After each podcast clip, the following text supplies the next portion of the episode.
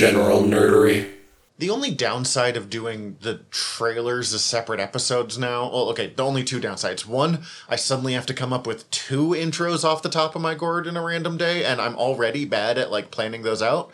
And two, I forget which things we talked about in the trailer episode and which things we talk about in the episode episode, and they don't air in the same week. Oh, I'm just now realizing that I referenced the fact in the trailer episode that we were going to talk about a movie coming. we coming mentioned up. Vampire D like three times in it, and it'll be worse. It that one doesn't bother me as much because we'll be like, oh, the thing we're about to talk about in a little bit. And you're like, okay, but when I reference a joke that for uh, me, for us, we made like 20 minutes ago, and for everyone else, it came out like three weeks ago. That's where I feel like a dickhead. uh, that's who we know who our who our Who true our blues are. Fucking all right. I looked this stupid joke up. I went back. You don't memorize every episode before you go Oh, on to the what a episode? profoundly depressing thought of doing. Anyways, welcome to General Nerdery, your podcast about liking things. I forgot my intro line for a second there. Anyways, I'm Zac. I'm Tyler. And Uh, I'm Stephen. Stephen's here. Stephen's here. Shocking. Uh, Shocking no one. and we are here to talk about a movie that I forgot how kind of foundational it was for me. Vampire Hunter D Bloodlust. Eventually. Woo. How did I miss this movie before now? This movie fucking rules. This movie does slap, but we will get to that in a bit. Before that, what have we been ingesting? What have we been in? Je- what have I been in? Uh, more of the new season of Righteous Gemstones. It's still continuing to be great. So love that show. John Goodman is a fucking treasure. anything he does. I mean, fucking in Revenge of the Nerds, he's great. Um, new season of What We Do in the Shadows started, so I've checked out those first few episodes. That's been fun as well. Let me see. Watched Infinity Pool by Brandon Cronenberg. Oh, fun. I want to watch Don't that. know that one. Um, Danny's talked to me about that. it's interesting. It's not my favorite, but it's really well done. And he's he's definitely his dad's kid. I enjoyed it though. I I'm glad I took the time to watch it. It's uh I'm trying to think of how to describe it if somebody doesn't know what I'm saying meaning when I just say infinity pool. It's like um Alexander Skarsgård goes on vacation, runs into Mia Goth and a bunch of her super rich friends and they get into some trouble, but it turns out that being super rich, they can buy their way out, but it's got a really weird twist to it. Oh. There's they can buy their way out, but there's a there's an addend there's a caveat about what they have to do to to fully discharge that. May not be all money they pay. It's all money they pay, they just then have to watch something. That sounds fucked up. I I don't want to say much more than that. No, It's one of those weird. Please don't. But also, it's it's the son of Cronenberg, right? Yeah, yeah, it's the son of, of legendary horror director David Cronenberg, Brandon Cronenberg. And this is in, this is his second. Sorry, David Cronenberg's a better name. Yeah, Is, is this his second movie, I think so. I haven't watched his first yet. Um, I liked it though. It's it's really well done. Very super stylish, super stylish. But um, I don't know, not much else besides that. It's been a lot of Vampire Hunter D and Marvel Snap. Still love Snap. All the Snap. Give me more Snap. me and my partner Kat just played through the all of the new levels on Mario Kart that we haven't played through. Ooh, I need to get through some of They those. released still. like two waves and we didn't even realize it. Um, uh, so there's like four four cups that we haven't played, and they're really fun. I also finished watching the first season and got into the second season of that time I was reincarnated as a slime. I read the first volume of the manga and I remembered enjoying it, but never got back into it. I apparently fucking love isekai style uh, animes. That's apparently a subgenre I really, really get or can get into. Um, especially ones that are very much wish fulfillment like style ones, where it's just like, oh yeah, you're you're you died, but now you've been reincarnated, or you're just you're you're now in this other world, but you're fucking for some reason you're basically onto a god. I I liked it. It is probably the one that I've enjoyed the most, where they substitute World of Warcraft fundamentals for world building. But that's my problem with isekai more often. I mean, there's great fucking isekai. Fucking Narnia's an isekai. I'm not knocking the genre, but uh, which breaks some I people's mean, brains when you I think mean, about the that. Matrix but like, is an isekai. yeah, exactly. Yeah. But it's the when you substitute world building for like it's a D&D world and now I don't have to do any like thought or planning. That Is where I get- my biggest complaints. I will say about it is that because it utilizes that as uh, like world building, it fucking cruises through fucking story.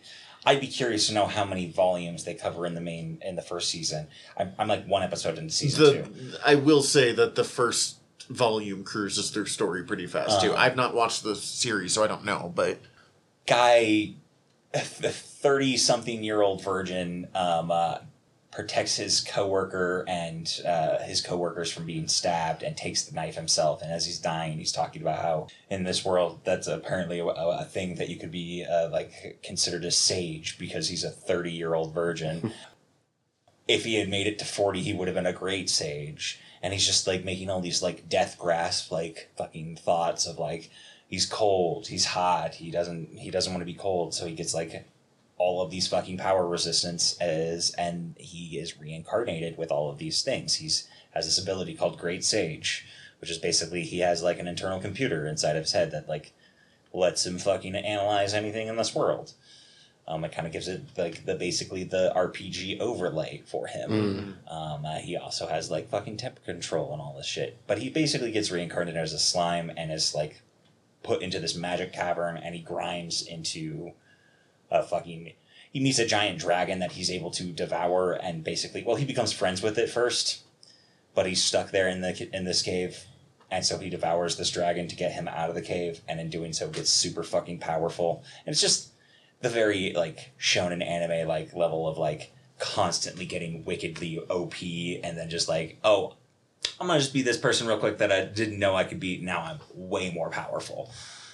Starts a fucking goblin town. Starts building a he gets like Monster an orc City. harem or something, doesn't he? yes. They fucking he meets random. Oh, I don't know if they're orcs because I think they're fighting orcs. There's like three bigger.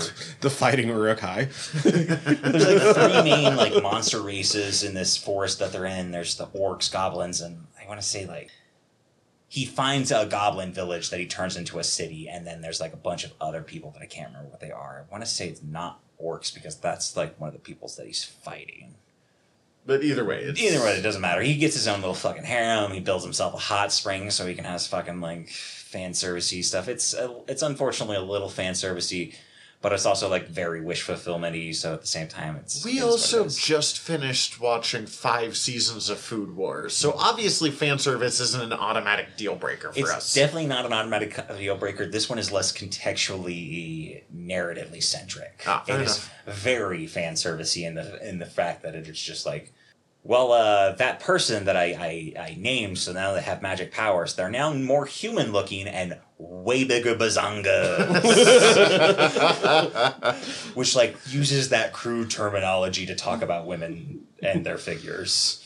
So as someone who, as I said, does enjoy occasional fan service, it's such a crapshoot to find because either it'll be like, this surprisingly works, or like, why the fuck are we like doing an upscreen panty shot in this very important emotional scene that has nothing to do with Isn't like, this grandma's funeral? yeah, like ign- uh, yes, like And like I've watched animes where they do like literal fucking like they have the whole bit is that they're gonna they're gonna give you any very important exposition you need while they're doing fan service, and you have to be paying attention. It's And it's Game of Thrones season one through three sex position. but it's like an intentional cognitive dissonance that Yeah. they're trying to uh, build upon.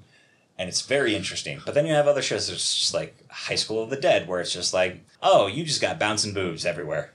There's no reason for these uh, high schoolers to be fucking have a human sized head breast. looking Just at like- you, meet meet. And that you're also then being super realism on everything else and just like getting into the mechanics of how a fucking EMP works and giving me a, a lesson on that. Yet you're uh, got boobs. But also, bouncing- yes, Bazombas. uh, boobs bouncing around in such a manner that you have a bullet being shot through them in slow mo, and you're following the bullet through. My friend is a mom, and her kid is just hitting the age of like two, just starting to talk a little bit. And apparently, he was like sitting in the room while she was changing and like, you know, doing the little kid thing of pointing at stuff and being like, cat. She's like, yeah, cat. Whatever. And he goes, boobas. She went, what? And he smiled and went, boobas. She's like, okay. Um, Nice, good going, kid. anyways. Learning the facts of life early. And then uh, the other thing that I uh, watched, I finished the first season of uh, Bofuri. I don't want to get hurt, so I put all my stats in. I've heard really good things about that. charming, super delightful. It is a VR MMO isekai style uh, anime. Basically, girl gets a game that's basically like a fantasy RPG type thing, but it's mostly humans players. Doesn't want to get hurt. Puts all of her stats into vitality and accidentally builds a like a boss level character. Tr- like trips into like something that gives her a skill stat. Just like lucks her way into being like wickedly OP, breaks the game with like finding basically a min max strategy, and just like they have to nerf her at points. Um, starts a guild. It's just delightful. It's charming. Very slice of life energy. Well, and that's not actually sucked into the No, game, is it? It's just it's it's that like her best friend is really into really fucking play. It's VR VR headset Oh, video okay. game setups, and her friend's super into them, and they is got a new game and wants her friend to play it with her, so she starts it, but her friend has to do homework studying, so she can't start it with her, so she just, just gets into this game by herself and doesn't know what she's doing. It's on Hulu, both both both seasons of it. I just saw that they have the second season dub on there, and I haven't watched that yet. and I'm very excited to get into it. So Hell yeah. I don't have much because we're bottle feeding baby goats right now, and there's fucking nine of them, and it it just that's what you're ingesting, baby goats. I mean, two of them are being set aside that we will eat them in about a No, year, no, they're doing the ingesting, but you're helping them ingest. It is fascinating because some of them are like fucking fighting each other to get access to the bottles, like 100%, fuck yeah, give me this, like climbing on top of me, and I'm like, you've already had a bottle and a half, like, fuck off. Like, you are literally swollen at the belly and still trying to beat up your sister to get more of the, like, milk. and then others you have to, like, sit on and, like, pry their f- mouth open to You are going to eat. it feels like I'm waterboarding a baby goat. Like I don't feel good about it. I mean, milk boarding probably more appropriate, but that sounds bad. it it's not fun. Uh, but it, it takes up a lot of time, so I haven't been going through as much. Cece and I have been watching through Muppets Mayhem, which is the third or fourth time I've watched all the way through it. But the baby goats were being born when she and I first started it, so she never finished it. But it does mean that I have once again gotten to watch the Muppets trip on acid. I mean, uh, expired marshmallows. What's some expired marshmallows? Got it. These marshmallows expired in 1992. It's so fucking good. I I fucking love that show. I did get the next volume of since we're on such an anime kick. Kubo won't let me be invisible, which I've mentioned before, which is about a kid that literally like no one notices. Even fucking automatic doors won't pick him up, so he has to like go through outrageous actions to stay alive. To literally just stay alive. Like his mom notices him, but only because she's basically built up a tolerance over the years to his like semi invisibility powers. What the fuck is this? This and sounds then interesting he randomly meets this girl who's like, "How does no one notice you? What the fuck?" and so there's a run. She just starts doing this like running game of like, "What can I do to this guy to make people notice him? What can I like get away with?" And like, you know, because it's a high school anime, it'll be stuff like, "Oh, sitting in his lap during the whole like conversation she has with people," or. And it slowly is developing into a romance, and it's really sweet, and it's just relaxing. And I just really appreciate relaxing slice of life anime lately. So fucking adorable. Oh man, now I gotta remember the name of that anime I want to re- recommend to you. It's a slice of life anime about Well- a girl's walk to school every day. Oh, that sounds amazing. I'm super into it. I did finish another slice of life anime called Oh god, I can never pronounce it. Shirasai San something like that. wants to be noticed or something. It, it, it is fucking almost close to Kubo won't let me be invisible, and it's literally about just this super like nice but normal guy who a girl gets a crush on him and fucking wings in hard, like fucking pay attention to me, and it's really cute, and it does go about a it's only four volumes long so it's short but it does go about a volume longer than it needs to. Like all right wrap this shit up. You two are just just fuck already. Like it's it's um and then just today i listened to dungeons and daddies is a, a podcast that i've been listening to. It's a, a real play d&d podcast. And they did on their patreon a bonus episode called sons and sonsability that is a three episode arc in regency england. Oh man, that is all about like these characters. That it the setup is a Jane Austen novel and they immediately like kick down any concept of realism and go off the rails but it's so fucking funny. the only time I've ever been interested in anything Regency era. My mom Are they rigging the election of a rotten borough? fucking Blackadder. uh, yeah, Blackadder season three that takes place in Regency England is perfect. But my mom grew when I was growing up watched a bunch of fucking Jane Austen movies, Persuasion, Emma, Sense and Sensibility, Pride and Prejudice, fucking all of them. Oh yeah, So even if I'm not wildly into the world or whatever, I do have real affection for the like feel of things because it's very comfortable. It, it kind of brings me back to childhood. So watching these fucking dipshits, they're all amazingly talented creators. Like the DM was the I want to say the lead writer on Borderlands 2, Oh. Anthony Burch. Uh, the others did like Rocket Jump and Video Game High School. they're great. I Yeah. really love uh, Dungeons and Daddies. but the way they play games, they're aware that they are just kind of like bumbling idiots kicking down the door and seeing what happens. I do. Real, I want. I had two other things to mention real it. quick because I, did beat the Mad Max game. Oh yeah, you've been working on that for a while. I probably could have beat it a couple weeks ago, but there was a couple things I wanted to get done. I didn't go hardcore like hundred percenting it, but Is I that why you're playing to- Borderlands now? Oh yeah, and, and dude. As soon as I finish the Mad Max game, I'm like, I do not put, need to put any more of my life in this. I like rescanned the map really quick to make sure there was nothing else I wanted to get done, and then uninstalled. And then bought Borderlands. Pretty much. No, um, it was, dude. The game super slept on though. The game's really, really good. There was a part in the storyline that I could see coming a million miles away, and it still hit me pretty hard when it actually happened. So, dug that. I've heard it's a great game. Um, the action's fun. It's yeah, and it's like always on sale now because it's seven years old. And no one fucking bought it, so why Yeah. the fuck not? Yeah. Um, and I hit the end credits slash beat uh, Vampire Survivors. Oh, nice. As much as you can beat Vampire Survivors. Yeah. Um, there's still a few like secret characters for me to unlock. Um, I did buy the second DLC. I did a couple runs in that the other day, and it's a lot of fun. But um, Queen Sigma is super OP and a lot of fun to use, and hit me my first like, oh god, I don't know, it was like a four hundred thousand kill game.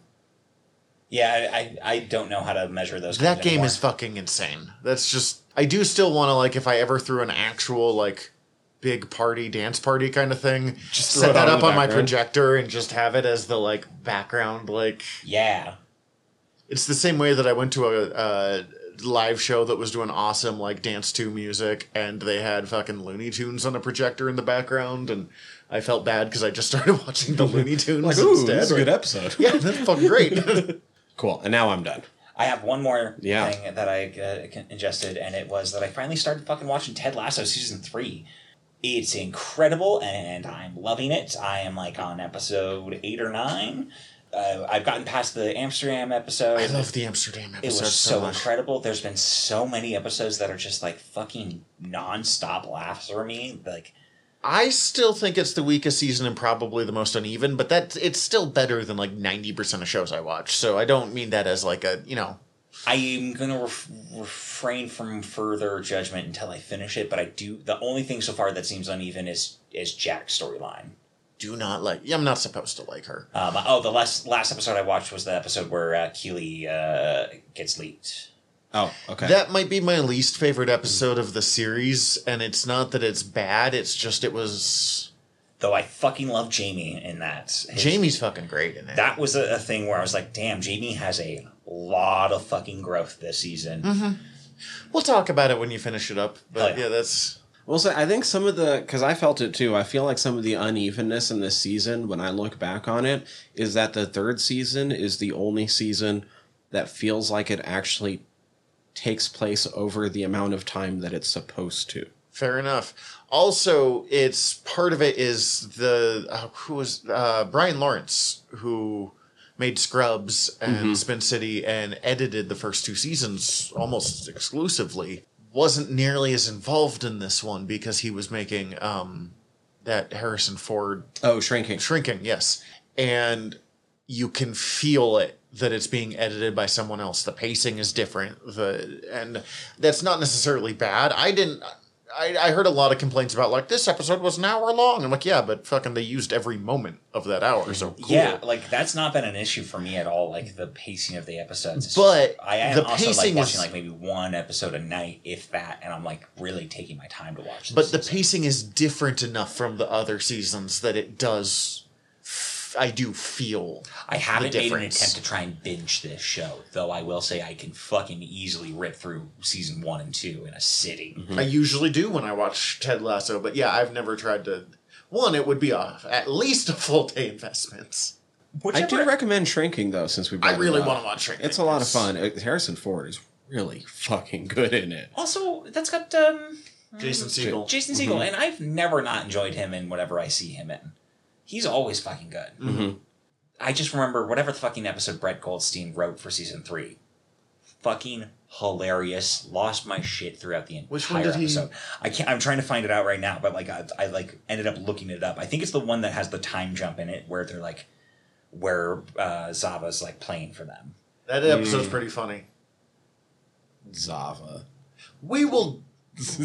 We've done Ted Lasso season one and I think two. Yeah, so, we'll have to do a season three at some point and do it oh, deeper. Oh no! I guess I'll have to come back for that mm. one. Just join the fucking podcast already, Stephen. I mean, I do want to be a left lieutenant general. Oh, Mostly because it irks you, and also Oh I love God. pronouncing it Ugh. lieutenant.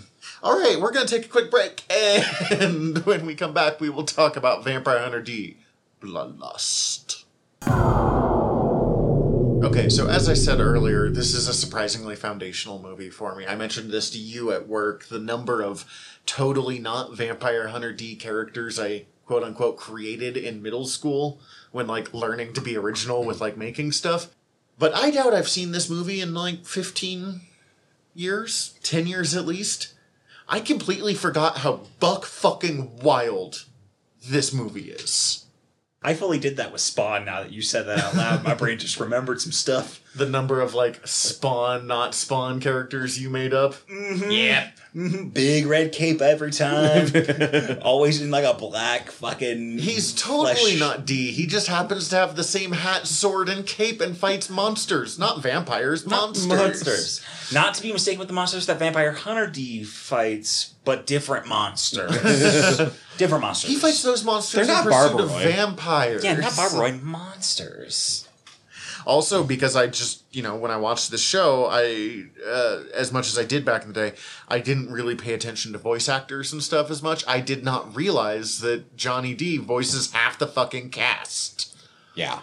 Um, this this episode almost didn't happen because I was like, you know, we could do Vampire Hunter D Bloodlust, but I know you already did it on Fried Squirms. I'm like, oh no, I'm I'm 100 percent down to were- talk about this again. You were, well, because I saw you guys were doing it. I was like, fuck, that's a Fried Squirms episode I would have come here for. So now we do a third one where we're all on a fried squirms and general nerdery mashup. Maybe that, maybe we'll do that for the original Vampire Hunter D or something, which I also watched a lot. I don't know if it's fried squirms material because I've never seen it, so we'll find out. There's a lot of blood Oh. and some tits. Is- Not that this is necessarily a fried squirms thing. It's just it Is comes tits up a fried squirm thing? Because if it is, I I in- missed Horror it. movies have a lot of tits. I mean, it's definitely in the um, uh, it's in the content warning stuff or whatever. you know, there was tits in Singapore Sling. Gross. Real yeah, gross. real gross. I'm not saying it's a good thing. I'm there are tits in The Shining. really. Yeah. Real gross. I mean, I bet there's someone who's into that. Moving on. I came to Vampire Hunter D late enough that it's not really foundational for me. Yeah, I was but 12. this style of character is my shit through and through. And so as soon as I did find Vampire Hunter D, I went real hard in the paint. Well, Um, yeah, he's cyberpunk Blade. Yeah, yeah, he's also post-apocalyptic Solomon Kane. I love the post-apocalyptic fucking angle here, uh, especially that it's like vampires have now rebuilt the earth and subsequently built humanity in their own likeness, and uh, because they wanted to fucking just keep rolling as like king god shit vampires, but they've hit their they hit their fucking They peaked. They peaked. This is incredible fucking storytelling that I this this was my first time watching this movie this week was for this podcast so Did you have any relationship with D before this? No, not Or- at all. Okay. Um, other than having heard the fried squirms episode, which unfortunately I didn't. I was pretty baked when I listened to, so I forgot it. Um, well, now you can re-listen with context. which we were pretty plan. baked when we recorded it. really on fried squirms? What? I Yeah. am so shocked. Okay, I'm sorry. I'm Keep going. disappointed. You're Only smoking now. pretty, Shut up. Only pretty. okay. Not completely obliterated. Uh, also, doing this episode gave me the best excuse in the world to go and start uh, buying up all the novels again. So I have the first omnibus edition and actually read uh, Demon Death Chase this weekend. That's the one this to is get based ready, off, right? yeah. Okay, so yes, okay, real quick. Vampire Hunter D is originally a novel series written by. Please tell me who. The, uh, Yoshitaka Amano. No, that's no, no, the no. artist Sorry, for. Hideyuki Kikuchi. Sorry, I was looking at the Hideo wrong side of this. with illustrations in the novel by Yoshitaka Yoshitaka Amano, best known for doing a lot of the Final Fantasy design artwork, which is wild because it always then turned into 8 bit that looks fucking nothing like his work. But he still gets credit. Also, I want to say he did a Sandman story at one point, but I'm Uh, not. Sandman the Dream Hunters. That's it. Just absolutely gorgeous. I have an art book of his Vampire Hunter D artwork, and it's so fucking impossibly gorgeous. Fucking beautiful, gorgeous designs. I, I, I really love the that era of. Ooh, that cover art for this omnibus is super gorgeous. That's because it's Yoshitaka Amano. Yeah, him and Neil Gaiman do great work. This is an era of, an- uh, of anime that I really, really like the animation style. It's it's kind of where I started to get into anime. A lot of the, like Yeah, this came out in 2000, so I was 12. I was. So this is based off the th- the one we're doing Third. here is Demon Death Chase, which is the third novel. The the original movie, which came out in 1985, was based off the first novel, and it looks wildly different because it's that 1985 style of anime. very much a completely different style of anime. D is Different uh, director. I believe I Yes. different everything. Yeah. D Yeah. is built like a brick shit house in that first movie. He's so big. This is one. Uh, this one's from Mad Studios, right? Or Madhouse. I Ooh. probably got that wrong. It's probably Bones, Madhouse. which they do a lot of fucking good anime. Now this one's interesting also because it is a surprisingly uh, international production setup. Like a lot of it was done in America and with English cast. It's almost impossible to get the Japanese. Yeah, so that's actually really interesting. This is one of the few weird Japanese productions where the English voice was what it was matched to because the English recording was recorded like three years before the Japanese voice recording. And since it's been put out, the some of the rights issues are really weird and the company that basically owns the rights to the Japanese voice cast has made it so that it can only be released on the Japanese editions of the movie. Strange. Weird. I remember because I mean when I watched this, it, I mean Wikipedia existed, but it was before it had the fucking twenty years of see- history. So this is why I was. Eh, I think this was in the last episode when we were talking about Blue Beetle. Um, uh, so last week's episode, um, uh, when we were talking about uh, anime being licensed. Oh, that's the trailer episode that they listened to probably like two or three weeks ago. two or three weeks ago. Sweet. Um, uh, so we mentioned briefly how anime was licensed in Mexico and how it was more feasibly accessible there.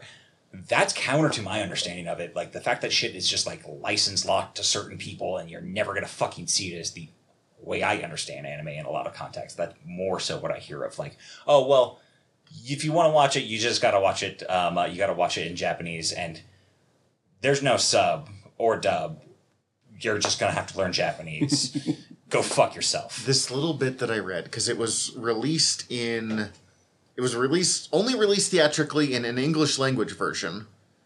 On its Japanese theatrical release, it was subtitled in Japanese. And it was it premiered on September 23rd, 2001 in America where it played in 6 theaters. It grossed $25,521 in this run and $151,086 in total. That's pretty good for a six theater run, as far as I Uh, can making tell. it the highest grossing Japanese film ever in a language other than Japanese. Damn. Which is just fascinating in 2023, where I'm used to fucking Marvel movies making. If they only make a half billion, they only did okay. I wonder if that got if that record got beat by Sukiyaki Western Django. Because that's another Japanese movie where so that one's interesting because it's a Japanese movie by a Japanese director, but he was making a western, so he forced his entire cast to speak English? English, and some of them had knew no English whatsoever and had to do their lines completely phonetically. Oh my god. Oh my god. I mean, that's how certain people didn't didn't fucking. That's how Firefly did all their Chinese, Uh, but also, like on Crouching Tiger, Hidden. Dragon doesn't. Uh, no, she she learned some basic Mandarin before she did that. But I think one of them, one of the main cast members, like had to do all of it phonetically because he spoke a different version of China um, has like eight languages exactly. in And, their I, country. and I don't want to say the incorrect one and be incorrect because he spoke he spoke one language, didn't speak the one they needed him spoke, so he had to do it all phonetically. Is all I understand, and that like it happens more so than I ex- expect. But an entire movie? Mm, well, his entire role. Yeah. Also, in fairness, while And I'm laughing at that, the most expensive Japanese movie not presented in Japanese is such an incredibly niche record. To like, Yeah, like what are the other record? apparently, this fucking Django movie. Uh, Uh, um, yeah, good point. Yeah, Sukiyaki Western Django by Takashi Miike. Ah, fucking Miike is so good. that good. does sound interesting. He's fucking great. Yeah. Oh yeah, great movie. Um Vampire Hunter D. Yeah, so I've now read um all two versions of it that are out because at one point in the 2000s uh Hideyuki Kikuchi also was doing a manga project with uh, getting his novels adapted into mangas and hand selected like an artist to adapt and illustrate it. And the only reason it didn't finish was because then that artist got into a really bad car crash and couldn't finish it. Eee, that sucks. I actually just picked up, it just arrived recently in like weird fucking timing. I backed a Vampire Hunter D American comic series on Kickstarter called Mission to Mars. Right. that has a bunch of admittedly sadly the covers are the best part of it in a lot of ways because it's got like Jae Lee doing just fantastic fucking covers um, the story itself is fine it is the worst vampire hunter d thing i've ever read but it's still fucking sweet because it's still vampire hunter d um, as a quick, if you have never seen Vampire Hunter D, uh, highly recommend you watch it. Probably before you go any further. But the basic concept of it is this is a, as we mentioned, it is a world in the far future. Vampires have risen up. They've taken over the world. Their numbers are dwindling. Humans are taking the world back, I guess. And this is a post apocalyptic, kind of steampunk, kind of cyberpunk vampire adventure. Super gorgeous aesthetic to like spaceships and shit, and like I don't even know what I, it, The robot horses. I cannot Yeah, get over how much I love the horses cyborg so cool. horses. like like a modern gothic like kind of aesthetic to everything, but like cyberpunk. Gothic punk might actually be the best way to explain Gothic punk this. is probably the closest way to do it. But Uh, the, I fucking love the opening sequence where you get title cards explaining everything, and you're just like floating through space, and you're seeing just like wreckages of like what looks like gothic architecture, but it's all fucking space stations and like starships and stuff. That was a trip for me because if you watch the original movie, they don't reveal that D is a Dunpeel, or Dampier as we know it these days. But um, I am going to just lay my foot down right now. I refuse to say done peel. That was just uh, a result of the script being written in Japanese and immediately translated to English with very poor localization. I'm just going to stick with supposed to Dunpeel because that's what I learned first. It's and I supposed to can't be stop Don myself. Pier the entire time. Also, his name is Meyerling, not Meyer Link. Anyways, That did uh, sound super weird, so I guess that makes sense. D is one of those worlds where you can tell a main character because all of the like background characters just have like standard kind of western look and then someone fucking rolls in looking like uh oh I can't think of her name. Um Layla? Layla with the fucking cyberpunk bright red leather look. I love the fucking motorcycle she takes off the fucking RV. That stresses me out, but we'll talk about it in a sec. But to finish what I was saying, uh, D is a Dunpeel hunter. He is a half human, half vampire, the son of Dracula. Uh, or the Vampire King, or whoever you want to call The him. Sacred Ancestor. in the original one, it is straight up Dracula. So they don't say it here, but in other D stuff, it's Dracula. Is, is Dracula. Uh huh. And he goes around being a fucking badass, and he has a demon in his left hand whose origin, as far as I know, has never even been attempted to be explained. It's, I think, implied once that his dad did it to him. It- you so you- this actually links into this story. It doesn't happen in the anime that we watched, but you run into another one of the parasites that left hand is. Oh, fuck yeah. That's what Mashira actually is. Which one was Mashira? The werewolf. Oh. They changed him in the anime to be a werewolf, but he's actually a body switcher that is one of the left like the same kind of parasites. Left Hand is one of my favorite characters in anime because he's just. Oh man, that might be the best thing the Kickstarter ever did. They did temporary tattoos, and they're all Left Hand's oh. face. Oh, that's really good. That's good. I there's they you know they set it up really well. There's a couple little details that I learned from reading the book that is wild. Yeah, so the stories all take place in at least the year 12,091 because that's when the first book is set. And it's unclear how much time happens in between There's apparently each book. I was reading up a little bit on the Wikipedia just to like understand a little bit more to like because I like I said I this is the first movie I didn't I hadn't seen anything else and unfamiliar with it. Um, but like there's big time jumps apparently in the novels, but also like it then like sets up like a firm date of like this is when this is fucking taking place. Oh, and then also like there's a huge ten thousand year jump in between somewhere here. oh shit, I didn't know that. I mean, Ten randomly. thousand's uh, uh, over assumption, but it's, there's like a big time jump. I mean, randomly, they in between scenes in this, and it's just at the very end. They do have a like sixty year time. Mm-hmm. It's gorgeous. God, that final scene's beautiful. Also, the implication that he's been doing this for a while because the fucking old guy that he buys the horse from is like Recognized was a, him as a was kid, a yeah. kid. So D is at least 5,000 years old.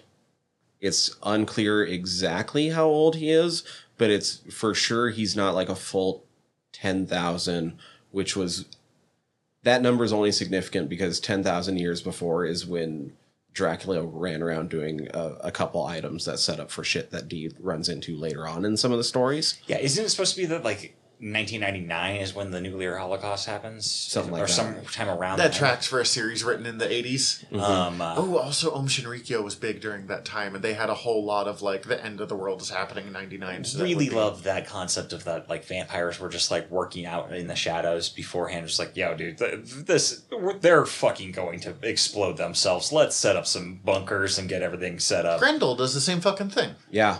Um, and the, then the war against the vampires this was the part i didn't know the war of humanity against the nobility lasted over a thousand years Well, I'm going to Barnes and Noble to find some Vampire Hunter D shit after this because I did not know any of this fucking backstory. Yeah, like there's a bunch of interesting world building that is just like, oh yeah, that's just the foundational shit that we're not even gonna really talk about because we're just mostly interested in all of that is foundational to this character that we're gonna tell you about Vampire Entity.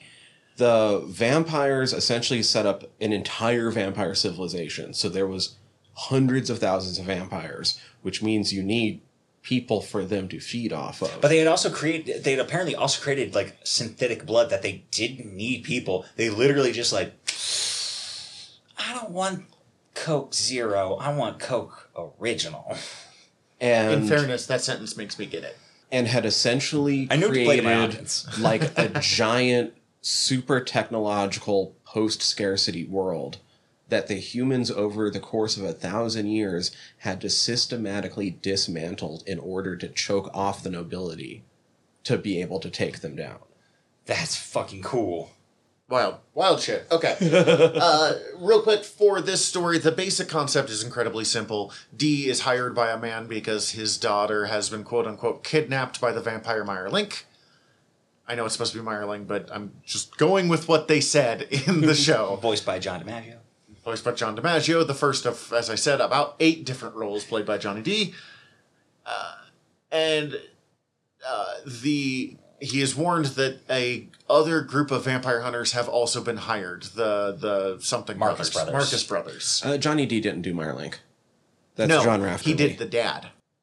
Johnny oh D did yeah, the yeah, dad. the dad. Okay, yeah, and one of the Marcus brothers, I think. One of the Marcus Uh, brothers and also the sheriff. and the sheriff, Sheriff Bender. One of the. He also played the werewolf man, which is funny because he's Jake the dog was the werewolf man, and that's why I did not bother re- relearning And I that think he played. name. I think he does another voice of one of the monsters, but I can't remember which one. He does a lot of voices. He's very good in this. Oh, he's great. A surprising amount of range too. Not surprising because Johnny D. I just like I I hear his voice and my brain goes to like three different roles. But of also, like, him. I can hear his voice and hearing him doing his voice in different versions of Jake the dog. Yeah, I was like, that's Jake the dog as an old man. Side note: werewolf with a giant mouth in its stomach, even though he's like the easiest to defeat of all of the uh, Barbaroi, is such a like creepy visual that I love it. Yeah, the, the giant mouth is a reference to the fact that he was one of those parasites in the book. That tracks. It's just super creepy. Mm-hmm. Uh, that's super fucking cool though. The design of it. big shocking thing the fucking uh the the girl charlotte i hate how they pronounce that Charlotte. charlotte come back to me charlotte Charlotte is uh actually in love with meyer link and completely ignoring the fact that he is old school vampire who has clearly murdered many people and he's like, I think told her that. like, does She's not- like, "How many people did you kill? Has he killed? None." I'm like, "This opened with he killed all of your brother's dumbass friends that went with him. That was 50 people." but he's like constantly telling her, like, hey, yo, I'm a vampire. I'm. You don't want what I got, but Yeah, look, but the I story love you is- so fucking much. The story is sweet. Charlotte's a fucking dumbass. I'm sorry. My bigger question is, Charlotte, what did they uh, voiced by this? Wendy Lee. Who's great? Ulma. Not just Ah. Bulma, dude. Yeah, she- no, she's her, a ton of shit. Her but- list was insane. What the? F- Faye Valentine. yes, that's the other one. nice. That's the other one I was going to get to. And there's another. There's a third, fourth one, I guess, that was listed. That was like, "How are you?" Oh, TK from Digimon. right. the kid with Patamon. Fucking that arc of characters, like Jesus. Yeah, no, the cast in this is absolutely phenomenal. They're always great. I love voice actors. They're incredibly talented. They are not always great. There's plenty of ones where I'm like, Oh, oh, you well- had twenty bucks to fi- hire these, didn't you? And, yeah, and then they're noticeable, but then there's a lot of really good I, voice yes, actors. Yes, no, I agree, and I am also a big fan of voice actors. I just this is a particularly good cast. Possibly the worst is Bengi, and he does everything right in being a like frustrating, shrieky thing. Uh, Reginald Barclay plays. How- that's Yeah. fucking Mad Murdock. Dwight Sch- Schultz. That's great. Lieutenant Barclay is he he plays Bengi? Yeah. Yeah. No, he does great. I just his voice grates on me. In fairness, so is Dwight Schultz, but let's talk a little bit about the Marcus. I don't really feel like walking through this Like Movie too chronologically, much- because yeah, it's 'cause- also it it feels like it's kind of just like random set pieces that like are sewn together. it's like Blade 2 in that route, but better. Oh, Like it see, definitely so feels like chrono- chron- chronologically like they're chasing them. I was going to ask if you guys noticed the fact that this is just a riff on the third act of Dracula. I did not because I haven't read Dracula since I was a kid. I did not either. So instead of Dracula running, you know, stealing Mina and running away with her, Charlotte ran off with her on purpose. Charlotte but- ran off on purpose, but he's still employing uh, the aid to get in the way of the pursuers. The Barbaroi stand in place of the Romani that Dracula uses. That's significantly less problematic. and there's a couple other um there's a big change from the book that the the book makes it a little bit clearer that there's like a parallel going on in the fact that um they're able to track Dracula at the end using Mina because she's been bitten and so she knows where Dracula's at Yeah. because of the connection. When you find out just how terrible everybody is, from the Marcuses to the Barbaroi, the other uh, Mashira, the the other thing, gets his like influence in her. So that's how he's tracking Interesting. Okay. To sort of do uh, a mirrored parallel there. That's interesting. Let's talk about the Marcuses a little bit. They are, I don't know. It, I, I keep going back to Blade Two because They definitely feel like the Blood Pack. Well, right. Well, and they came out at the same fucking time. The- And I don't think one was ripping off the other. I think they just unilaterally came up. With, Oh no! See, here's the thing. Um, I think Guillermo del Toro was very specifically referencing at least Nolt Marcus, the one voiced by Johnny D with the big ass hammer and the fucking.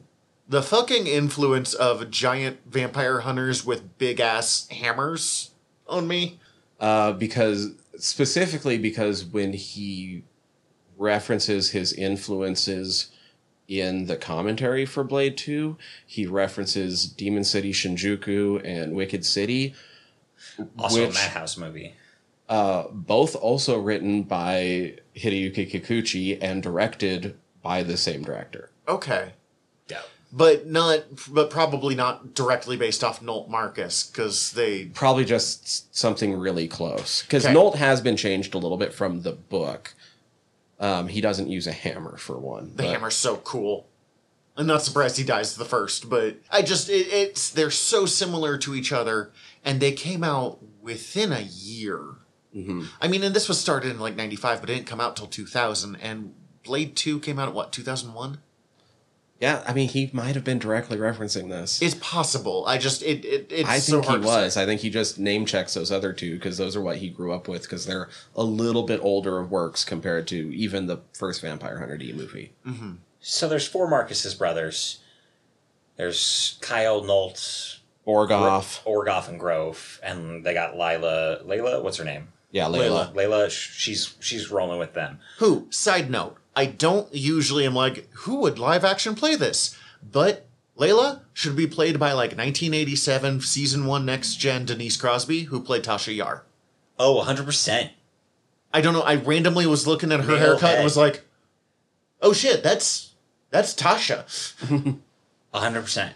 100 percent. Sorry, I didn't mean to completely derail you there. I just Undeniable there. I don't even know what I was talking about now. uh, the four brothers. Oh yeah, four brothers. Uh, you have uh, the main brother. I forget it. Is that now Borgoff. Borgoff. Borgoff, who's got like a fucking really cool ass like a wrist.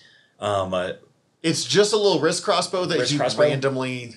that he's really good at. Yeah, He's You're like really fucking good at. He's like, okay, I'm gonna track you. You're way too far away. Uh, gotcha. it's hardcore anime shit of like he's launching thousands of those little crossbow bolts and then like one is a fucking heat sinker like So this is another finally using this as an excuse to read it. It's anime shit, but it's not. So Yeah, I was curious to know more about. i also the don't book mean animation anime shit is a negative it's no, fucking no, no, no, amazing. no. What I mean is like we we recognize it as being from anime, like all these different Mm-hmm. action tropes and like you know like everything you were pointing out about the action. That's the dude's writing style. And depending on the action trope you're talking about, it is arguable that it may have originated in with the Vampire. Hunter D. oh that's so fucking novels. cool oh my god i love that The way he describes all of the action in these books is like one to one what we grew up with watching in crazy action anime. because this fucking like uh Kyle Marcus, his little fucking swords that turn into like a giant ninja star type thing, very much felt like something that I saw in Naruto, um, and I very much liked his fucking random, just redheaded motherfucker just out I there with didn't these. even realized- think of it as a Ninja Star for some reason, and you're right. It's not it what it like is, but I went to cross. like like yeah, like a cross, but also like also like four kunai that like kunai knives that like turn into a big ass fucking throwing star cross that he really does some fucking damage with. Real quick on Borgoff, and then I do want to talk about Kyle a little bit. Borgoff, two things. One, the amount that he made me think of uh, Jet from Cowboy Bebop kind of surprised me. Two, that scene where he fires the fucking single crossbow bolt and D catches it like two inches from his face. Like the, the, thing. most iconic Vampire Hunter D frame in It is history. the most beautiful thing I have watched in an anime, in an animation thing, in a fucking long ass time. And it was from 20 years ago. It is. I got a little emotional watching it, and I knew that scene was coming, and I was mm-hmm. excited, but like, oh fuck, I forgot. That's where I texted you guys last night. Going, this is so fucking cool. They were all fucking. I really loved the Marcus brothers and like all of their individual designs. Kyle sucks. I'm sorry, but I, Kyle was the, for some reason the one that I do think is the shittiest of all four of them, but also the one that I really was here for.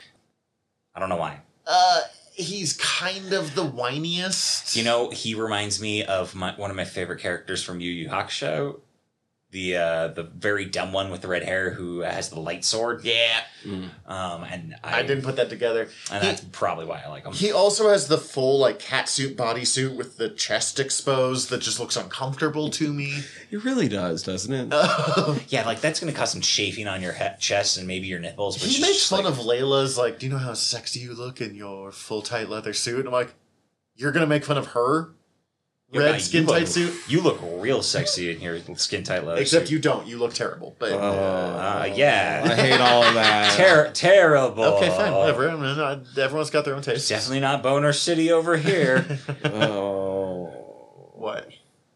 it's just they're ter- they're so much more terrible in the book, and since I just got done reading it this morning, it's not good at, at all. The Marcuses are all fucking horrendous, terrible monsters.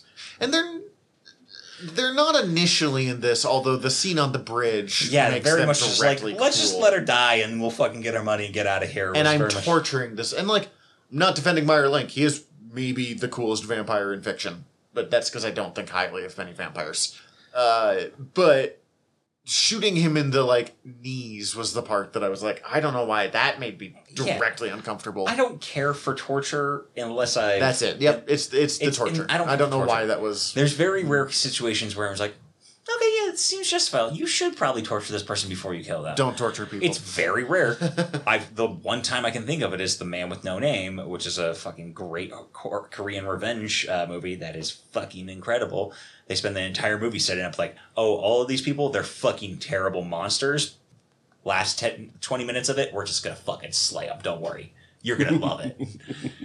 yeah, I think Kyle is the most like enjoying the cruelty, and maybe that's why I dislike him the and now he's He my is. least favorite because he, he did definitely is that. uh, Nolt is probably my favorite of them because I just enjoy big lugs with a big hammer. But he also gets murked real quick. Yeah, he's also the most useless of In them. both versions. Like, because everyone quick. else, Kyle, I, one, I do fucking have to kind of laugh when they're like, okay, all the vampires are attacking. Let's get ready. Let's go. Fucking Borgoff takes out 98% of them, and then the other three take out like two, and they're like, yep, we've done our jobs. Uh, more importantly, I, what I need to know more is can what can you tell me about fucking Grove from the book? Because he's a dude who's just like in a fucking hospital bed, sickly and pale. Who can like send out his soul as a ghost that shoots lasers? What more do you need to know? That's pretty much all you even get told in the book. So you How? do get a What? little. So Who here's cares? magic. it's imp- it's implied in the book. First off, um, magic. in the anime, like Layla mentions joining the Marcus clan. Mm-hmm. They are all siblings in the book. They she's their sister. They're all brothers. They all had the same parents. oh, interesting. Oh, so they all have the same parent backstory too, or hmm okay?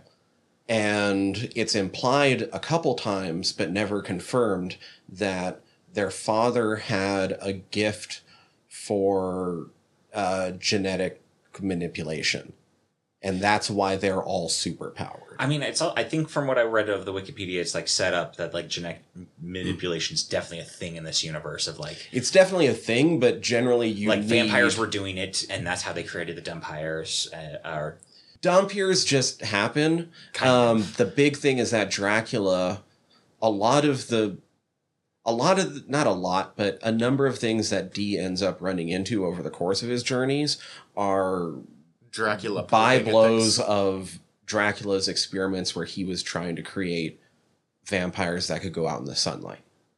God, He was trying to create daywalkers. Dompiers are naturally daywalkers. And it is eventually revealed that D is not just a Dampier, he was also genetically manipulated by Dracula. that may have been something that was with the read that was Vampire spoiled for me. Yeah. Okay. Interesting. But they were all manipulated by their father, supposedly, but it's never like 100% clear. Yeah, I don't get. I don't think uh, Nolt will get that big without some sort of juicing. And so Doesn't have, like, wires attached to him too, or am I just? I think they all him with had like bacon? it felt like they all had like a like a microphone wire. Well, they did have that, but- but... like it felt like it was going into their body in a way that felt yeah. cybernetic. But Grove, you basically know that as it does seem like a couple of times in the book, like he can become a little bit less ghosty, like he's a little bit more corporeal than he seems when he's in his spirit form, and he can actually like interact with shit, but not like super well. And when he's doing that, he's super flighty and kind of like, kind of just living in the moment, not and has like a hard time of like thinking of his actual goals and stuff. But yeah, can just shoot death beams. Yeah. They don't explain it anymore. Thanks than to that. science magic, he's a ghost that shoots lasers. He's perfect. I mean, I didn't feel like the movie did a great job of telling me that, other than through visually, like he's a flying ghost man who was like in a bed sickly, and now he's a flying ghost man. Um, I wanted to, that to be explained a little bit more, I guess, but Fair enough. It never does. Okay. This is also from an era of movies where they didn't feel nearly as strong a need to explain everything. They give you enough information to know what's going on. That man has a big hammer. That man has a ghost. And the- laser. Not an issue in that I mm-hmm. like. no, I no, didn't, you're good. I, I enjoyed the movie and like I thought it was fucking cool as shit. I was just hoping that it was like maybe there's some more insight from the book that Tyler read is mo- where I'm getting at more so. And the thing with the books is that they are light novels, so that means standard tends to be around 50,000 words and are uh, a closer equivalent to like old like pulp fiction novels and stuff. So they kind of move along as well with the same sort of pacing where there's not a lot of time for super in-depth detail. If something seems like it's neat, then it'll be mentioned in passing and then it'll just go on to the next action or like big story change beat or something. They're pretty sweet though. Interesting. In the same way that I enjoy pulp novels. Yeah. Um, did you have a favorite scene? Yeah. Well, one of my favorite things, one of my favorite things, hand down in this movie, is the way that D actually approaches the shelter. Uh, the first, the the hidden shelter that Meyer Link has.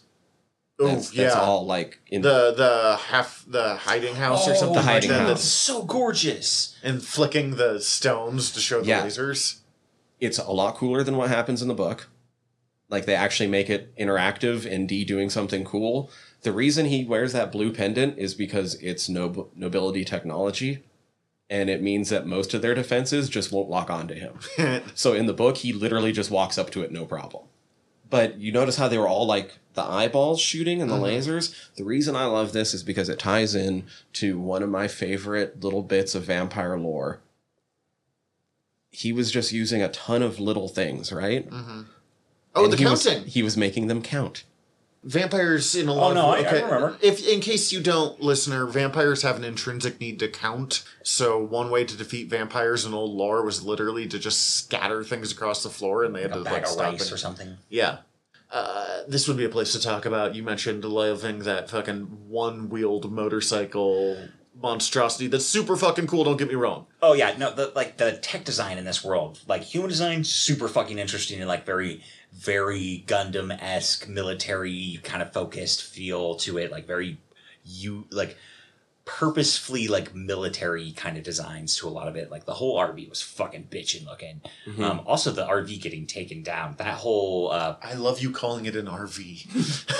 what do they call it? the tank. I just it makes it sound like it's a fucking like family vacation vampire hunter style. Someone didn't watch Ben Ten. I didn't. Okay, well they have an RV in there and it's pretty much a tank. I'm sorry. Keep. I just. I only know that because of the toys, but Um, Ben 10 had dope toys It- that we were selling while I worked at Kmart. So dude, Ben Ten fucking slaps. It's a real good show. You um, being like two years younger than me is why you're more into Ben 10 than I was. Because I was just old enough to be like, I don't watch cartoons, which fucking liar. oh yeah, no, I, I I hit that point too, but also it was mostly just like I don't watch those cartoons anymore. I don't watch cartoons. Ooh, Kim Possible was on. Yeah, that's because Kim Possible fucking, Fucking slaps. slaps. Yeah, no. Okay, anyways. One wheeled motorcycle. I loved it. It was fucking cool. I, I just really like the designs of uh, all of the technology in this. Like when the fucking old dude, uh, when he's buying the horse from the old guy, and he He pulls out. the fucking like bazooka. It, blast. it- it Yeah. feels like something that he's working on that he's scavenged from a larger fucking fighting mag. Dude, that old guy saved that entire town's life. Oh yeah. Oh yeah. Oh yeah. Real quick on the motorcycle thing. So we've talked about this before. Of there's always one place where your suspension of disbelief stops. That she's going like 80 through the woods on this one-wheeled motorcycle and launches on the side of the hiding house or whatever it's called, resting house, and like drives along it. No problems to me whatsoever. The fact that she's doing this while firing a bazooka is the part where I was like, get the fuck out of here. Like But the, the motorcycle's got an auto uh, like balancing thing, so Sure. it can stay up on just- on, on one wheel. Motorcycle stuff because I ride motorcycles is where my suspension of disbelief is most likely to stop. But it's got one wheel, so it's not a motorcycle. It's a Yes, unicycle. that means I know it's even more dangerous. it's a motorized unicycle. Nope, you're not gonna make this one work. Oh no, I know. I'm just gonna keep talking until I don't. This is Okay. another one where I kind of like it more than the book. The book, it's her, her customized battle car. That's the way that it is described moving. I can't actually imagine in my head. It seems like she's outfitted it with thrusters and stuff. So, like, it can change direction midair and all sorts of bullshit. That's kind of cool, but yeah, it would. G forces. I just I'm those just now imagining those accidentally go off in the wrong way while she's just like driving and crushes her own car. I. But it's weird because I'm not bothered by like being hit by the bat wing cape metal like Myers cape slash wing slash weapon going up against D's sword so hard that it's literally starting to like melt the metal. Didn't like- bug me, but like Like that just, bazooka just the did. pressure. They're so fucking strong that just the pressure yeah, of those and, and I was like, "That's fucking sweet." And I was was like, like, "You're gonna fire a bazooka on this? No, shut the fuck up." I was like, that's fucking sweet. And then the more I watched it, I was like, what the fuck is he even using? What is this? What is this sword made of? considering how often the uh the the combat was like D flying forward and then the like shing and something falling apart. They did that like ten fucking times. One hundred percent scene- accurate to the novel. Oh yeah, no, I know. It's ridiculous. but I'm just saying, like, so often, you know, Dragon Ball Z drove me nuts because they're moving too fast for the eye to see, so we don't have to actually draw a fight scene. Didn't fucking bother me once in this movie. No, not at Oh. all. But did you have a favorite scene? I really fucking uh, not so much a scene, but like once they start to once they get into Camilla's castle, um, and basically like everybody's starting to fucking trip out and have illu- illusions on them. That's when I was like, this is fucking cool. I'm loving the like all the blood designs for Camilla is super gorgeous. Um, This was the first time I ever really found out about the Countess Elizabeth Bathory. I have no idea if I'm pronouncing that correctly, but uh, Bathory was a real serial killer countess lady who was killed, who had, uh, is often mixed with vampires, partially because Carnilla, Carmilla, Carmilla, Carnella, is a vampire story that was about to predates ask if you knew Dracula by one. about Twenty six years. thank you oh, interesting. quarter century, and it is the first example of lesbian vampire trope. But they never actually do lesbianism as a bad thing, but they're also never like, then she fucked me. It was like, my companion touched me There are sensually. definitely I can't name a single one off the top of my and head, then we but flicked the bean. there is 100% like 70s European sexploitation horror movies based off Carmilla. Oh, 100%. Yeah, she's fucking built for it. She's a lesbian vampire. Who bathes in blood, as far as I remember. Yeah, I mean that's the part from Elizabeth Bathory. Yeah. she was accused of kidnapping her locals and murdering them in outrageously terrible ways, uh, alongside her like wet nurse from being a child. So basically, her nana. Was it, She bathed in blood to stay young. The first major villain in Act One of Diablo I wouldn't 2. be too concerned about murdering them in like brutal ways. I would mostly be just like, well, snap your neck, and then I'm gonna drain you into this tub. No fuss, no muss. Oh no, she really enjoyed the torture. Huh. Also, it might be a giant lie because the king, uh, king owed her like fucking millions of dollars, Probably a lie. but she was also bricked up. She probably castle. did it one time, and then everyone's actually- like, ah, she does it all the time. I don't want to say I'm choosing to believe that it's true because it's fucking metal as fuck. Because like, if that is, a bunch of people died terribly, but it's one time. But it's that thing. It's still bad.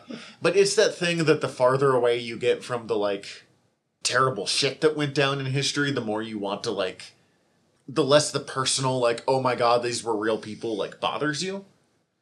Uh, in the same way that I want Gilles de Reed to be the like terrible murderer that he was, and not just Joan of Arc's random, randomly accused friend because the king owed him money again. That's just a fucking trope. like, Man, stop owing kings money. Or no, not the king's owing you money. Oh damn! Kill the king and take their money. That's what the king was scared of. Just get it done.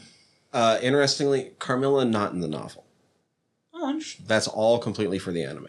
How the fuck does is that is such an intrinsic act? I don't know how you tell this story without the Blood Countess. So it, like I said, it's a little bit more of just a one to one for the last, like the third act of Dracula, where it's just a pursuit that ends in death. so the It's whole a sha- chap- it's literally a Shaggy Dog story. At a certain point, D. Okay. Here's a big change from the end, and we'll talk about the ending for a second. the The spaceport is ruined. There's not even a chance of going to the stars.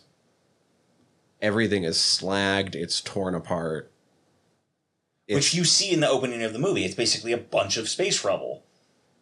So the the big reason in the story that D actually doesn't like get like catch up with them sooner is because at a certain point in the story he realizes uh, where they're going and knows that it's pointless.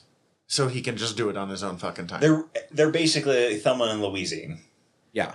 And here's the other twist is that Charlotte also knows. Oh shit! I was gonna ask because that oh, was that actually next- makes it very beautiful in its own. It's very tragic. Like it's a super like just like this is like the, the movie is super gothic. Yo, that puts so much more emphasis on that, like our dream, our impossible, beautiful dream line that she has there, which I kind of was going, shut the fuck up and make her a vampire already. You could still save her.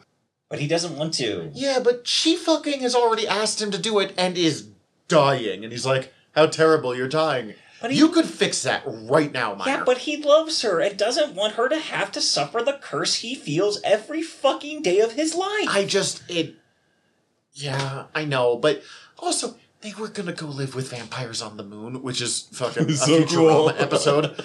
But um, yeah, like she don't make it outside that airport, that that spaceport. Yeah, man, like she was She's fucked dinner already. She's a like, she's a snack to go in that fucking Applebee's to go. but I the still have that strange moment of like really feeling it when Layla's like, "Go on, fly, you can do it." I'm like, he killed so many people. like, So here's the they they don't give this detail in the in the movie either, but D is already kind of prone to listening to Myers Meyerling's side in the book because in the 5000 years that D has been doing his job, he's the only nobility that he's never heard a single negative thing about and that he's only heard positive stories of because he actually treats people like people. that's fucking cool. That's that explains the like weird respect that he gives Meyerling that you don't Mhm. And he's such a kind of silent protagonist in this movie for most part. Like he has very few Oh, lines. D in all never fucking talks. That's just Which- that's not his thing. It- that's fine. It- that's why we have left hand to make fun of him. yeah. But that said, the final line in the movie where he makes fun of D's dress sense, shut the fuck up, man. I would Right? wear that hat every day of my life. You'd look good in that every day of your life. I have a pattern to make it. I've just never gotten around to it. It would be wildly impractical. Like imagine It's getting so into big. a car. it's so big. Well, that you have a truck. You can put it in the bed, this is why I have a truck so I can fit my hat. or start riding a mechanical horse. On a steel horse I ride. I love. I'm going to back Oh, up like dude. three minutes. I love the expression in your face when I said that Carmilla was anime only. I just okay. It's like the movie Metropolis. Have you ever seen it? Yeah, yeah. It's fucking amazing. A character in it is intended in in only for the anime. It's not in the original manga. And for the life of me, because I've never read the manga, I cannot figure out how you tell that story without that character because it's such an intrinsic part of. It's so seamlessly worked in. I mean, it's just a race against the clock, and they're just getting to a fucking vampire. Yeah, I sport, all guess that they is just that add a whole third act, but that third act Which- affects everything else before it so heavily that like Did I miss? Was I misconstruing this, or does it feel like it felt like Camilla was trying to orchestrate coming back to life. coming back Mhm. to life, and it felt like they were trying to imply that she had orchestrated Meyerlink and Charlotte, Charlotte's like relationship. or at least found out about the relationship and figured out that she could use it because she's a strange ghost vampire lady. So knowing Yeah. now, Something like that. knowing now what you've said about like from the context of like the book of like Meyerling is supposed to be like not a terrible, not the worst um uh, of vampires, and is supposed to be good. Like I thought, like contextually, there's like I didn't understand why the fuck they were together. It was like where do they meet? What, what how are they together? Why are why are they so fucking hardcore in love? It seemed like he had Even that's a just little unclear in the book. Well, I had to reread that page a couple times. I'm not gonna lie, it kind of sounds like some like love at first sight romance. And I'm sorry, bullshit. but Charlotte is a bad character. and that's fine. if She's that's my the case. only critique of this movie. But having like thought that was the case I was like I don't get why they're together, and then having the character uh, having uh, Camilla like orchestrate them being together for whatever reason so that she could get this body and come back to life. It's like, oh, okay, that that makes sense to me. It was all a plan from this other fucker who's just trying to fuck up their day. I think it's because being in a gothic romance sucks and you don't actually have to like the person that much. You just want to bang them. And have a tragic backstory. Fuck, this is a really good gothic romance, guys. It is, it is. it is.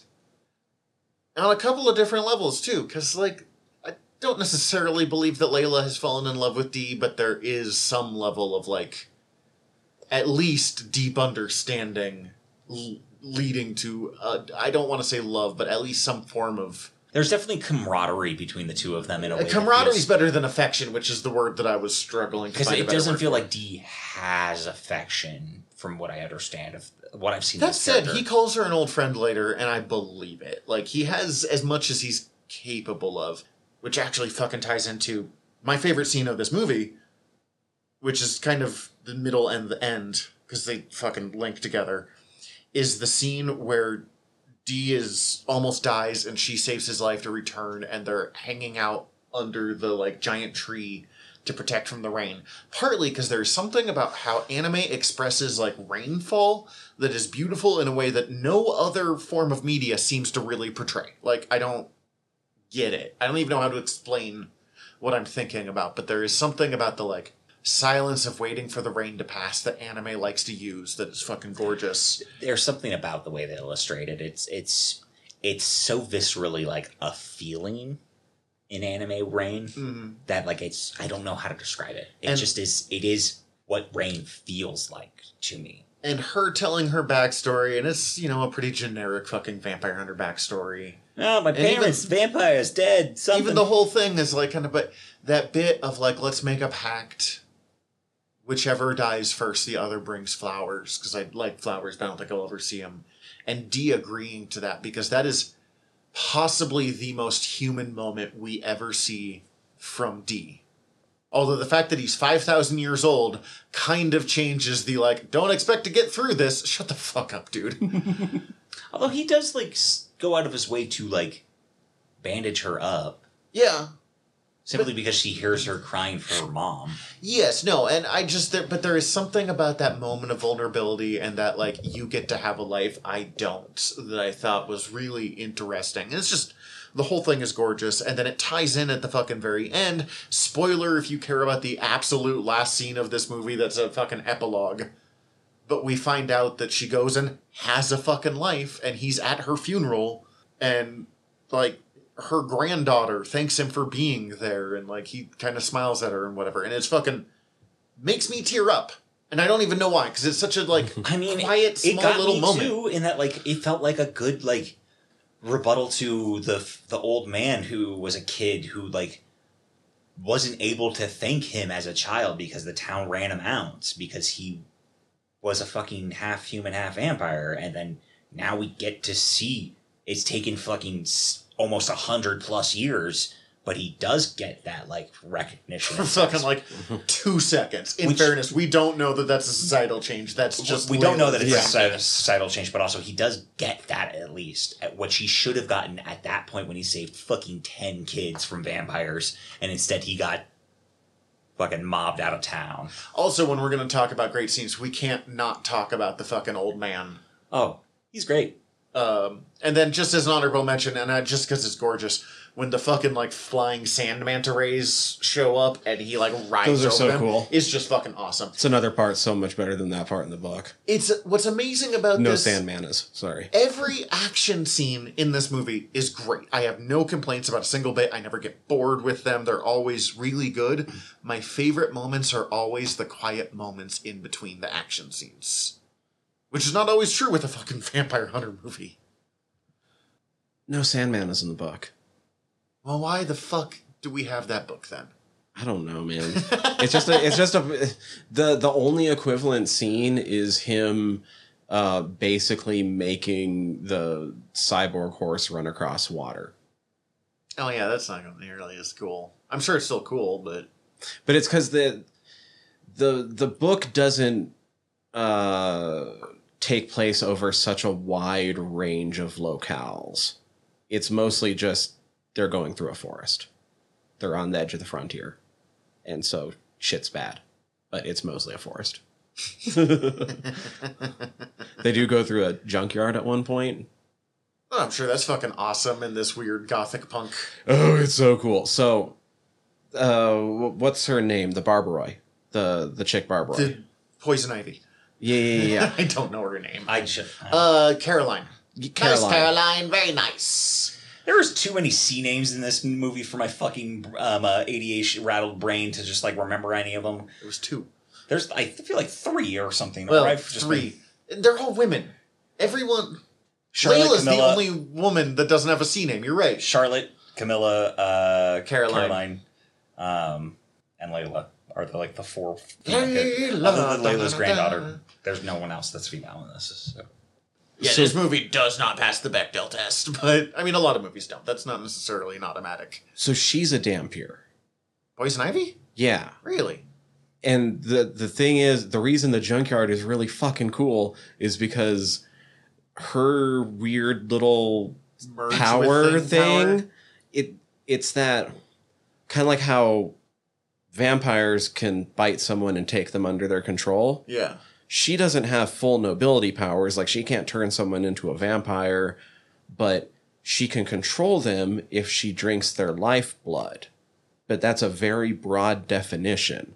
So she runs into a ripped off mech arm that she drinks the oil and like hydraulic fluid of but it allows her to take psychic control of it and she fights d with like a like 50 foot long humanoid mech arm That is super fucking cool. That's fucking rad.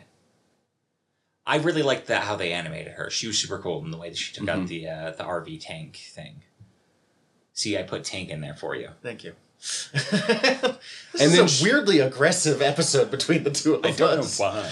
and then she does do the the forest thing later on Oh yeah, that was super fucking rad. She goes and like legit just goes and bites a shit tons of trees, and then so she can control the trees. Ow, my teeth hurt just thinking about that. It's interesting. I don't know. It was. mm. I I just want to get the big change out of the way and why everybody and everybody everything is shit in the book just so that I can like stop holding on to it and I don't know. I don't want to ruin your guys' day, but like Unleash. Go ahead. the anime version is so much happier and i'm going to just throw in a mini little like content warning right here because it's that bad like Oh wow. God, like if you don't want to hear some kind of screwed up stuff about the big changes that is made especially to the marcus clan skip forward like five minutes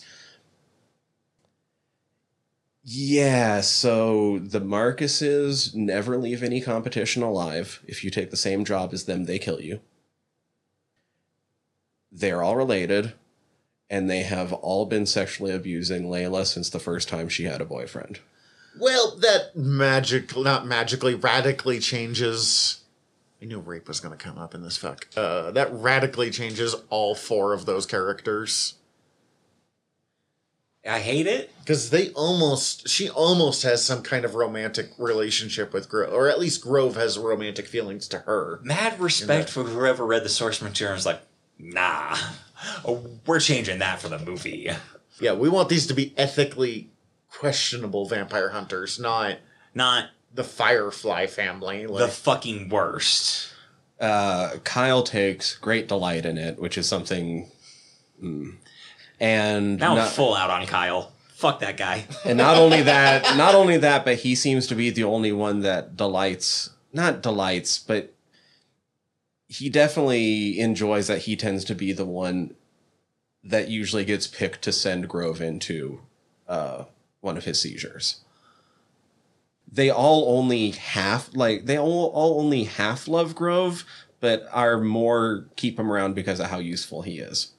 I mean, he's a fucking OP. Like, he's a big bad weapon. See, Borgoff seems. At, I mean, we get fucking one line with him and Grove in the movie, but he at least seems to have some kind of affection for. Borgoff is the one that arguably cares the most for Grove in the book. And Mhm. even then at the end, he's like, he gets to a certain point where he's like, I'm, yeah, I'm sorry, but uh, it's either we both die or I force you to die for me. So I'm going to choose that one. Fuck me. I'm less Hate it? interested in reading this book all of a sudden because I kind of like the Marcus family. They're, action wise, they're all still really fucking cool. Oh, I'm sure. I just in the in the movie, the Marcus brothers are an interesting pair, but where it goes dark is when you have Borgoff and Kyle alone together. While in that, it just sounds like they're the worst. And like at that point, it feels like they're kind of like just kind of fucked up because like their brother's been murdered and like Their brother's been murdered. they're fucking, they're uh, kind of unsure if they're going to survive this, but they're also like kind of fed up with this situation and kind of fucked up. Oh, like I I could understand it a little bit. I don't Mhm. like it, but I can understand. It's like, yeah, my brother was just fucking murdered. I'm gonna get revenge. Well, and when there's a vampire and there's been a thousand year war against the vampires, I recognize that it's to change stuff a little. But as someone who hasn't been part of this thousand year war, the torture scene made me uncomfortable. Yes. Fuck, that sucks. Uh, that's a weird thing, and that, that that's one of the few instances of where I can think where they make a change from the book to the movie or adaptation, and it's like, oh, good choice, great choice. You you really shouldn't have done that in the book. Yeah, basically, most things I've heard about changing from the book to the movie seem better in the movie here. I do. Uh, there was some cool things. They they rebalanced the brothers in weird, in not weird ways, but ways that make sense for the type of story that you're watching. Where they make like Borgoff kind of like the all rounder, mm-hmm. Kyle's the quick guy, and then Nolt's the giant. Borgoff is by far the giant. Most of the time in the book, he's simply called the giant because he's so fucking big compared to the others. The other two are both like quick guys Interesting. in the book. Well, he With doesn't have Nolt- a well, you said hammer Nolt didn't have the hammer. Yeah, with the hammer, you really need him to be the fucking tank of the group. Yeah, in the book, he has like an iron hexagonal staff that he, the way he wields it is it's hard to describe, but it's it's described in a lot of the the same way that you see Kyle using his blades in the anime, except with a fucking giant staff. Oh, so that's boring because there's two of them. No, because Kyle in the book, and this is the most anime fucking shit in the world. so he base uh, Soul Calibur 2, Voldo's hand blades. He basically has those on the ends of super long, thin, strong wires that he whips out and can manipulate with his fingertips, making them weave in and out of trees and like spiral spiral around them and are just like crazy weird long range weapons. Interesting. Borgoff still has a bow, but it's not like a crazy cool little crossbow thing. Built into his wrist like a wrist gauntlet crossbow. It's described as looking like he just reached up and grabbed a limb off of a tree and strung it with gut from some sort of animal that he killed on the side of the road, but he's pulling off like crazy ass magic shots and shit with it. That's still pretty cool. Yeah. I get the change. It's easier to visually like kind of But he also more explicitly has magic that he can do in the book. Mm. Like he calls down lightning on D when he's crossing a, a bridge at one point and shit. Direct magic use seems to be bigger in the books from what I remember, while in the shows, I mean, obviously magic exists, but it tends to be more stuff like left hand than it is like lightning bolt. Yeah, he it's he's got like a scrying mirror. The, it's all described really cool. He like when he sees someone, he can use the scrying mirror to then imprint his memory of their image upon it, and, and then it he has to do this by moonlight with clouds out, and he uses that to direct the moon's gaze at that person and project it onto the clouds so he can watch what they're doing. And that's how he's tracking D the entire time. That's quite a sentence. that's rad. I think if I understand it. If It's I interesting. if I followed that correctly, that's pretty fucking rad. because the moon can see everything that's under her. Something like that. Sure. Okay, whatever, dude. But what about the other side of the earth? I don't know, man. Can't see that. I don't know. Um, yeah, sorry. The Marcuses suck. They're a lot better in the in this. No wonder you seemed uncomfortable when we were talking. As soon as you brought up the like Kyle mentioning how sexy Layla looked, I was like, oh no. Oh, yeah. Yeah, that definitely makes that scene hit even worse. Well, it hits even worse. Also, the whole- fuck it's Kyle. apparently I had incest revoke and any rape, good not things I just- said yeah. about him. Yikes. Ugh. And D doesn't go to her funeral. Well, fuck that. I'm sorry. That that scene is so goddamn good. Do they just not have that? She just dies? What? No, so she she does live. Everyone else dies. Everyone else dies except for her and D. And her whole thing is first off, D's the only guy in her life that has never raped her. Uh, Even Grove, fuck. yeah. And he did like take time to like save her life a couple times. And the other thing that they it's hard to even get across in an anime, so I understand why they kind of skip over it. He's supposed to be so beautiful that everyone who looks at him kind of starts having second thoughts about what they should be doing with their lives and how it, they might like have a better sex with D might be the better choice. yeah yeah. He is inhumanly beautiful. when he time. when he threatens people they're like oh but only to be killed by you Oh, yes, daddy. Please step on me type scenario. Yeah. So she's also dealing with that. And the her end Fuck. is her end is that she doesn't get to see it, but by the end of the book she actually manages to make him smile as he's leaving. When the entire time he's just been a, a fucking blank faced. He's D. Yeah. mhm. I did have a moment. Just I Oh, don't know. dude. Fuck. Imagine, I imagine smiling at people probably gets their engines revving real good then. I don't know why I randomly thought of this because it's a thousand percent unrelated to what you just said. But at first, he's like, $10 million is not enough. And that's supposed to be like really rude, like, shut the fuck up, D. But then a horse apparently costs $300,000 and it's like 20 gold coins. So, um, Yo, no, Inflation's just fucking wild Yeah. by that point. That's like they don't care about their daughter, or horses are really, really, really, really valuable. that all the first so in the book grove is actually why the marcuses win both fights not just the second one he's the because they're outnumbered 700 to 4 in the book because the entire town is turned not just the graveyard Oh. Okay. um and they take out like 200 of them and everything's going really good but there's still 500 left and then grove shows up and wipes the floor with the rest of them So basically, uh, the the same stakes as like fucking uh, the in the movie where it's basically like the, you two took out two zombies, and then this guy took out the rest of the fucking zombie mm-hmm. vampire guys. But it's also supposed to be that they have, in fact, took out hundreds of nobility. They are considered to be the number two vampire in the hunters in the world Mhm. behind D. Maybe because they also kill every other vampire Mhm. hunter who takes any jobs they're on. It tracks. Yeah. Which then, like, I'm like, I know that was what they did in the book. They didn't do it in the movie because obviously it was like, well, let's just let that guy go. See you later, D. but it does make sense that Kyle's just like, well, you can't let him go. He's competition. Interesting. Yeah. Yeah, it makes it makes a few of these things make a little bit more sense because they do do a good job of calling back to everything that happens in the book, just sometimes in a slightly different order. and- Mhm. Tone it down in a way where it's like not fucking incredibly horrible. the the the old man uh, the that we keep mentioning that fucking remember D from back in the day.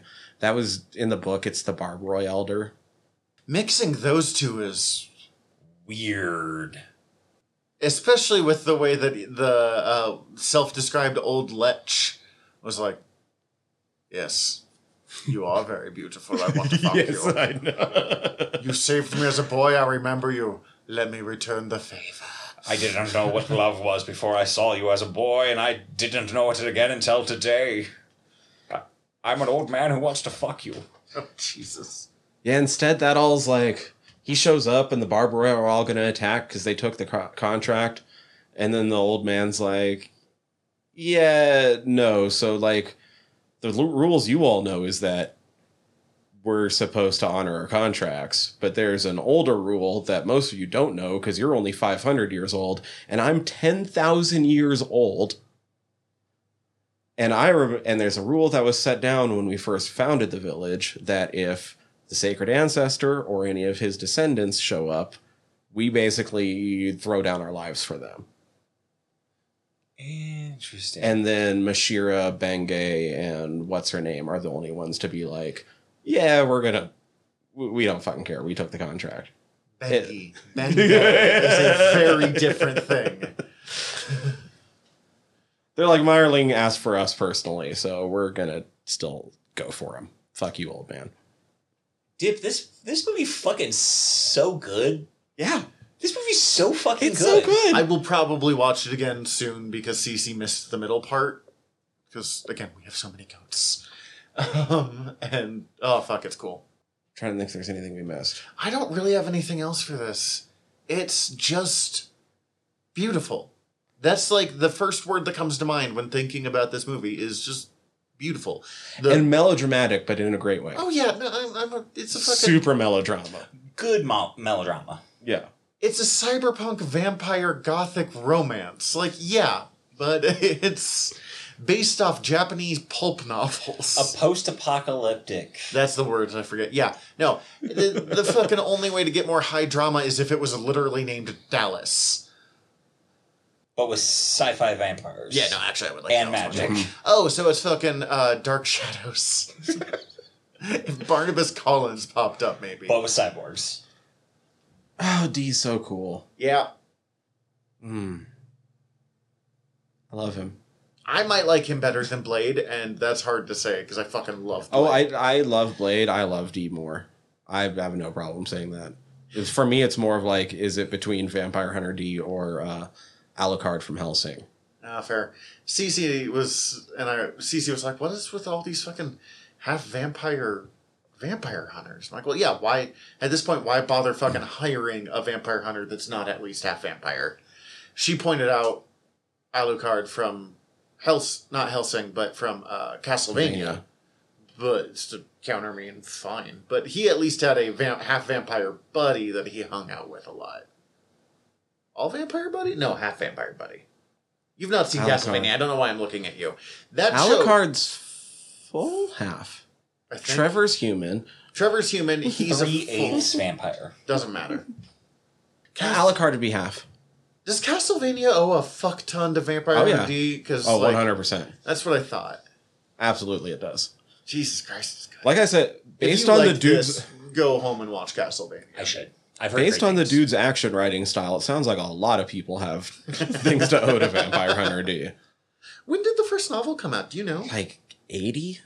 Okay, because I knew the series, the first movie came out in '85, but I didn't know for sure. Something when. like that? Yeah, the shonen genre apparently just owes D its existence. I really should have like pulled like a passage to to illustrate that, but it's a little dry to read the novels, Mhm. but I that happens a lot. I've noticed when you translate from Japanese to English, just the change in like language style takes. I don't want to say takes the character out of it, but he's supposed to look seventeen to eighteen years old in the show. He looks in his like twenties here. He looks about fifty five in the original anime. Oh yeah, he looks. I did start watching the original anime. It, it is on the Internet Archive if anybody's uh, real bored. Um, uh, It's sweet. Don't get me. I will make fun of it because it's an '80s anime, but, but it's, very much an fucking '80s anime. it looks like an '80s anime. I know Hideyuki Kikuchi Down doesn't the like it. Annoying kid brother. I know Nutties. I know the author doesn't like it, but it's funny because he will like fully admit he's like, yeah, but my shit got a lot popular after that. His biggest problem is he thought it looked cheap, and he's Mm-hmm. not wrong. Right. And then with I mean with Bloodlust, he apparently gave um the director like full reign. He was like because by that point that same director had already adapted Wicked City and Demon City Shinjuku. And so he was just like, You've you've shown your chops, man. You can do it. Have fun. Have fun with my story. I trust whatever you do. Awesome. And you done loves it it. before. Do it again. And loves it. yeah, much like it's we do. fucking great. this might be the thing we have been the most passionately like into the in a long time while talking about. Because it's not the Kraven trailer. Oh my god. Yeah, I can't think of anything bad to say about it. Like my, the only thing that didn't would that like it's not that it doesn't even work for it. It's not even a complaint. It's just that I noticed that like structurally it's different than other things I've watched recently, and it felt like multiple different set pieces strung together. Yeah, no, it's which is not a fucking complaint. bonkers. It just It's Oh yeah, no, it's bonkers. that's the closest I could get to a complaint. Is that structurally it is a little bonkers. Charlotte sucks ass. That is the only complaint. And she works for the role that she needs to do. So I don't even complain. She is just not in any way, shape, or form interesting. Not that we even need to complain. I'm just, you know. I remembered one other thing I wanted to bring up, just because we brought up a couple of the other voice actors. Oh, thank God it's not something terrible from the books again. D- I mean, it involves Layla, but it's the fact that Layla is voiced by Pamela Adlon, Yeah, I looked Bobby that up earlier. fucking Hill. The mother? No. No, the no, son. Oh my God. Oh shit, I can kind of hear it. I don't know you. Oh my God. Uh, also, because I did watch it, uh, Lucky in 101 Dal- Dalmatians, the series. I feel like she's also done some, a couple other. Oh yeah, ton of yeah. No, Pamela Adlon's done a ton of things, and she does uh, live action stuff too. Uh, she was in Californication. She was in Louie. I think she wrote and produced Louie. She also, yeah, I think she had definitely wrote and produced, it, and then like at the same time had a second show that got off the ground because of that. Mm-hmm. The guy who did Left Hand did some live action stuff too, but I don't remember off the top of my head. Yeah, who? I'm gonna look that up real quick. Oh, he was uh, on the original Whose Line. Shit. Mike McShane. Uh, he was in Robin Hood, Prince of, Prince of Thieves, Richie Rich. Uh, oh, Office Space. Who's he in Office Space? Whatever. He's in The Angels Take Manhattan though. Oh, the thing that my brain was trying to. There was two fucking Pamela Adlon things that uh, my brain fucking always is shocked that she was in, but I was like, oh yeah, of course, Recess, the Disney's Oh, Recess, Oh, okay. and fucking Pajama Sam, the video game series. See, this is why I love voice actors because the range of what you'll find them in is so wild. Oh, she's also fucking in Time Oh. Squad. Bobby's World. I don't know that one. Okay, yes. Fern Gully. she was a minor role in Fern Gully. That's awesome. Fairy number two. I, it's fucking great. It's just go watch it. Go stop listening. Go watch it. Next time, we have another fucking great thing because we're doing uh, Castle of Cagliostro, Lupin the Third, and Miyazaki all in the same thing. Yeah, Wildly different movie. Yeah. Hopefully, you don't find out bad things about those characters. Behind yeah, us. if it turns out that there's a whole bunch of that in the whatever version of Lupin the Third, I'm just done. like apparently we cannot pick things anymore. In the meantime, we're your generals of nerdery. I'm Zac. I'm Tyler. Dismissed. Hi, everybody. General Tyler here. If you like the show, please hit subscribe however you're listening to us right now. Also, if you could rate and review us however you're listening to us right now, or preferably over at Apple Podcasts, we would super appreciate it as the whole world is ran on algorithms and we want to be all up in them, getting our voice out to more places. Uh, also, I mean, tell your friends. We always appreciate that. Uh, if you want to get in contact with us, ask us questions, give us comments, email us generalnerderypod at gmail.com. You can also contact us through our website, www.generalnerdcast.com. Uh, while you're there, check out all of our back catalog or click the links up at the top as we are part of the earVVyrm Podcast Network. Uh, go check out all of our sister shows. We're involved with most of them, so if you already like listening to us talk, it might be in your best interest. And if you want to check out everything from the network, head over to earvvyrm.com, E A R V V Y R M.com. We'd super appreciate it. Love you all. Have a good one.